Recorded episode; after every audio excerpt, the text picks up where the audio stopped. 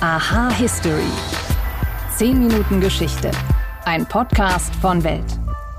Hallo, liebe Hörerinnen und Hörer. Ich weiß, ihr habt euch an dieser Stelle schon auf die freundliche Begrüßung eines gewissen Wim Orts gefreut. Leider fällt Wim diese Woche aus. Ich heiße Imke Rabiga und vertrete ihn so lange. Schön, dass ihr da seid.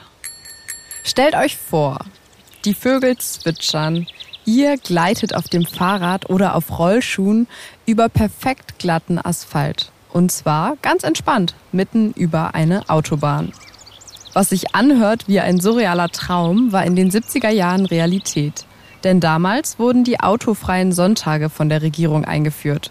Wie es zu dieser politischen Maßnahme kam, was sie gebracht hat und warum es heute keine autofreien Sonntage mehr gibt, darum geht es in dieser Folge von Aha. Außerdem finde ich für euch heraus, wer hat eigentlich die Schönheits-OP erfunden.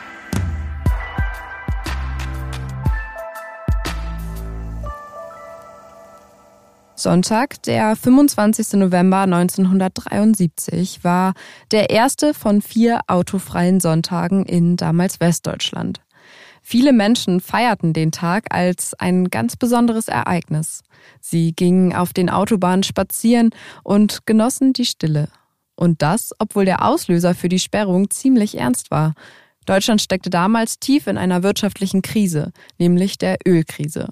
Mit Fahrverboten wollte die Politik Kraftstoff einsparen, denn westliche Staaten mussten damals befürchten, ihnen könnte das Öl ausgehen. Wie es dazu kam und wie es ausging, darüber hat Wim mit dem Historiker und Weltgeschichtsjournalist Felix Kellerhoff gesprochen.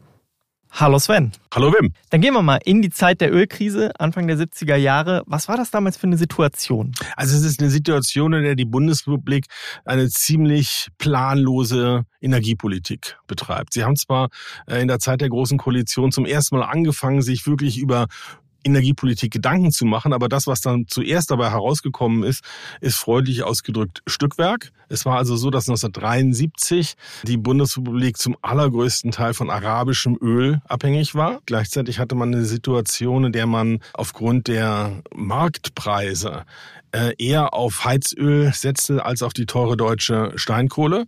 Und die deutsche Steinkohle schon subventioniert wurde auch verdrängt durch billige Importkohle. Also eine Situation, in der aufgrund schlechter Politik, unüberlegter Politik eine Konzentration auf eigentlich einen Energieträger für fast drei Viertel des Energiebedarfs ähm, festgelegt war. Und das ist immer eine schlechte Situation, wenn dann bei diesem einen Energieträger, nämlich dem arabischen Öl, Probleme aufkommen. Und dann sollte Öl gespart werden. Wie kam die Idee auf, dann autofreie Sonntage einzurichten für die Bevölkerung? Ja, das war in der Tat sehr seltsam. Am 15. Oktober 1973, also als im Yom Kippur-Krieg im Nahen Osten die Wende zugunsten Israels war, haben die äh, arabischen Ölexportstaaten äh, eine pauschale Kürzung der Liefermengen eigentlich nur um relativ wenig, fünf Prozent, verkündet. Aber Märkte projizieren ja immer Ängste und so äh, stieg der Ölpreis innerhalb kürzester Zeit um 70 Prozent. Und äh, aufgrund dieser vorhergeholten Situation, der Öl sehr teuer war, dann Öl auch bald ausverkauft. Es gab dann Tankstellen Anfang November äh, 1973 in der Bundesrepublik, an denen handgemalte Schilder hingen, Benzin ausverkauft. Und in dieser Situation beschloss die Bundesregierung ein Energiesicherungsgesetz, genau am 9. November 1973, das eben auch vorsah, auf dem Verordnungswege so etwas wie autofreie Sonntage zu ermöglichen. Der Gedanke dahinter war, dass man dann den Verbrauch zumindest an äh, Benzin und Diesel äh, um 14 Prozent, nämlich um ein Siebtel, reduzieren könne, äh, wenn man äh, den Sonntag, an dem ja vergleichsweise wenig Menschen arbeiten, komplett autofrei gestalten äh, würde, dass das natürlich eine Milchmädchenrechnung war, äh, weil der Verkehr sich dann eben auf die anderen sechs Tage verteilt. Das ist damals offenbar denjenigen, die es geplant haben, äh, nicht eingefallen. Man hat dann auf dem Verordnungswege ab dem 25. November 1973 äh, zunächst vier äh, Sonntage, nämlich von dem ersten Sonntag vor dem Advent und dann ersten, zweiten und dritten Advent zu autofreien Sonntagen erklärt und hat die Polizei beauftragt, äh, an Kreuzungen äh, an Autobahnauffahrten und Ähnlichem ähm, die Benutzung der Straßen zu unterbinden. Das war dann allerdings eine Situation, die für durchaus einige Spannungen gesorgt hat. Wie wurde das von den Menschen aufgenommen? Also wenn ich mir das heute vorstelle, unsere Regierung würde sowas machen, da würden die Leute auf die Barrikaden gehen. Wie war das in den 70ern? Ja, sowohl als auch. Es gibt auch damals in den 70er Jahren schon eine relativ große Anzahl vor allem von Menschen in Städten, äh, die das für ein Happening gehalten haben und auch genossen haben. Also die meisten Westdeutschen, die sagen wir mal 67er Baujahr oder älter sind, die können sich daran erinnern, jedenfalls wenn sie in Städten gelebt haben, dass sie zum Beispiel auf äh, große Straßen zum Rollschuh fahren gelaufen sind oder dass sie mit Fahrrädern über Autobahnen gefahren sind, äh, dass sie über große Brücken oder durch Tunnel gefahren sind, wo es sonst lebensgefährlich gewesen wäre, sich anders als mit einem Auto hinzubegeben. Das ist dieser einerseits dieser Happening-Charakter. Andererseits war es natürlich so, dass das eine äh, ziemliche Schnapsidee war, denn äh, natürlich ist Transportlogistik auf äh, 724 aufgebaut, auch damals schon, auch wenn es damals noch nicht äh, die Problematik Just in Time gab, wie das heute der Fall ist. Aber wenn du sozusagen 14 Prozent des Verkehrs verbietest an einem Tag, dann ist der nicht einfach weg. Ja, ähm, es gibt Mangelerscheinungen. Es können einfach an einem Tag weniger nicht alle Fahrten gemacht werden. Aber die Fahrten werden ja gemacht, weil sie benötigt werden. Also ähm, das war an den ersten drei autofreien Sonntagen ging es noch einigermaßen und am vierten hatten sich dann schon so viele Leute Ausnahmegenehmigungen äh, organisiert oder kümmerten sich einfach nicht mehr äh, um das Fahrverbot, dass es schon wieder Staus gab. Es gab zu wenig Polizei, die im Grunde alle Straßen kontrollieren sollte. Wie haben die Leute, sind die dann trotzdem teilweise gefahren? Wie kann man sich das vorstellen? Also auf dem Land sind sie gefahren. Da haben sie auch gar keine andere Möglichkeit gehabt. Äh, zwar war das äh, Bahnsystem noch nicht so ausgedünnt auf dem Land, wie es das heute ist, aber äh, trotzdem waren natürlich die Verbindungen nicht geeignet, vom kleinen Dorf ins Nachbar, in Nachbarort äh, zu kommen und dort in die Kirche oder auf den Friedhof oder sonst was zu gehen. Der erste äh, autofreie Sonntag war noch Totensonntag. Äh, also das war alles nicht richtig durchdacht. Es war reine Symbolpolitik und gespart hat man ja eigentlich auch nichts nach all deinen Ausführungen, eigentlich habe ich das Gefühl, ich kann mir die Frage sparen, aber hat es denn etwas gebracht? Also was es gebracht hat, ist äh, dieses positive Gefühl. In den ähm, 70er, folgenden 70er und 80er Jahren äh, spielen die autofreien Sonntage bei der Entstehung der Grünen eine relativ große Rolle. Das ist jedenfalls mein Eindruck. Meines Wissens ist es noch nicht systematisch untersucht worden. Aber es ist da so dieses Gefühl, es geht ja doch.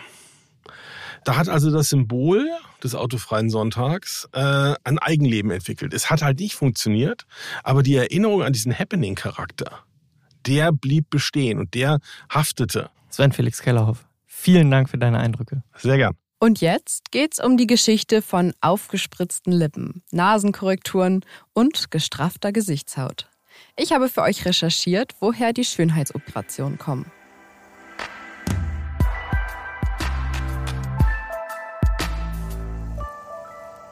Auch wenn wir uns heute in Zeiten von Instagram und TikTok vor allem selbst eine gewisse Oberflächlichkeit attestieren, der Wunsch des Menschen nach einem attraktiven Äußeren besteht schon seit Tausenden von Jahren. Es ist also nicht verwunderlich, dass sich rund um die Verbesserung von Schönheit eine millionenschwere Industrie entwickelt hat. Nasenkorrekturen sind dabei übrigens weltweit einer der häufigsten Eingriffe und der, mit dem vor über 2500 Jahren die Geschichte der Schönheits-OPs beginnt.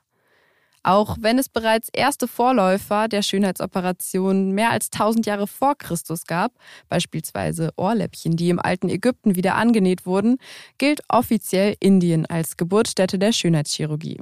Dort war in der Antike die, das hört sich furchtbar an und wahrscheinlich war es auch furchtbar, Nasenverstümmelung als gängige Strafe für Kriminelle oder für Ehebrecher. Und 600 Jahre vor Christus beschrieb dann der vermutlich erste plastische Chirurg Indiens, Sushruta hieß er, wie er Nasenrekonstruktion durchführt, um den Menschen ihr normales Erscheinungsbild zurückzugeben.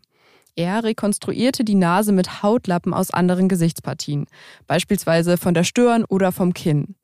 Sterile OP-Säle und wirksame Anästhesie wurden in der Geschichte erst deutlich später erfunden, weshalb so ein Eingriff unglaublich schmerzhaft gewesen sein muss. Jahrhundertelang passierte dann mit diesem Wissen wenig, aber um 1450 herum fand Suschruters Lehre dann ihren Weg nach Europa. Zusammen mit seinem Sohn Antonio begann damals der sizilianische Arzt Branca de Branca die indische Methode der Rhinoplastik zu studieren. Und Antonio, der Sohn, entwickelte die Praktik schließlich weiter. Statt Stirnhaut benutzte er Gewebe aus dem Oberarm. Das Verfahren war wahrscheinlich ähnlich schmerzhaft und muss zudem ulkig ausgesehen haben. Um nämlich beim Anwachsen des transplantierten Gewebes eine ausreichende Durchblutung sicherzustellen, wurde die Haut vom Arm nicht direkt abgetrennt, sondern der ganze Arm wurde quasi an der Nase des Patienten festgenäht und dann erst nach einiger Zeit vollständig vom Arm abgeschnitten. 100 Jahre später schrieb dann der italienische Chirurg Gasparo Tagliacozzi diesen Vorgang auf und seine Veröffentlichung gilt seither als der Grundstein der modernen plastischen Chirurgie. Die Nachfrage der Menschen nach Nasenoperationen war zu dieser Zeit übrigens sehr groß und nahm dann durch eine Syphilis-Epidemie im 16. Jahrhundert noch weiter zu. Die Erkrankten an Syphilis litten nämlich an einem sogenannten Weichteilverfall. Dazu gehörte auch oft der Verlust der Nase. Und weil die Stigmatisierung durch die Geschlechtskrankheit sehr groß war, wollten viele um jeden Preis ihre Nase wiederherstellen lassen. Damit hatten sie allerdings die Rechnung ohne die katholische Kirche gemacht. Die reagierte nämlich empört und predigte, dass Missbildungen oder Verstümmelungen Gott gegeben seien und es Menschen gar nicht zustehe, diese vom Herrn bestimmten Makel in Eigenregie zu korrigieren. Tagliacozzi schaffte es zeitlebens nicht gegen die Macht der Kirche anzukommen und die Praktiken zu normalisieren. Anhänger der Kirche verfolgten ihn damals sogar nach seinem Tod und entfernten seine Leiche vom Friedhof, um ihm die letzte Ruhe zu verwehren. Erst 220 Jahre nach Tagliacozzis Tod wird dann die plastische Chirurgie wiederbelebt. Und zwar in der Berliner Charité. Seitdem ist sie fester Bestandteil der Medizin und die Methoden von Sushruta, Branca Senior und Branca Junior sowie Tagliacozzi gelten bis heute als Grundlage für die Rhinoplastik, wenn auch glücklicherweise unter deutlich sterileren und sicheren Bedingungen. Das war's für heute mit Geschichte von mir. Ich bin aber neugierig, was ihr denkt. Brauchen wir wieder autofreie Sonntage in der Gegenwart? Stimmt gern bei Spotify ab oder schreibt es uns in die Kommentare. Ich freue mich auf jeden Fall von euch zu lesen und hoffe, dass ihr auch beim nächsten Mal wieder mit dabei seid. Macht's gut!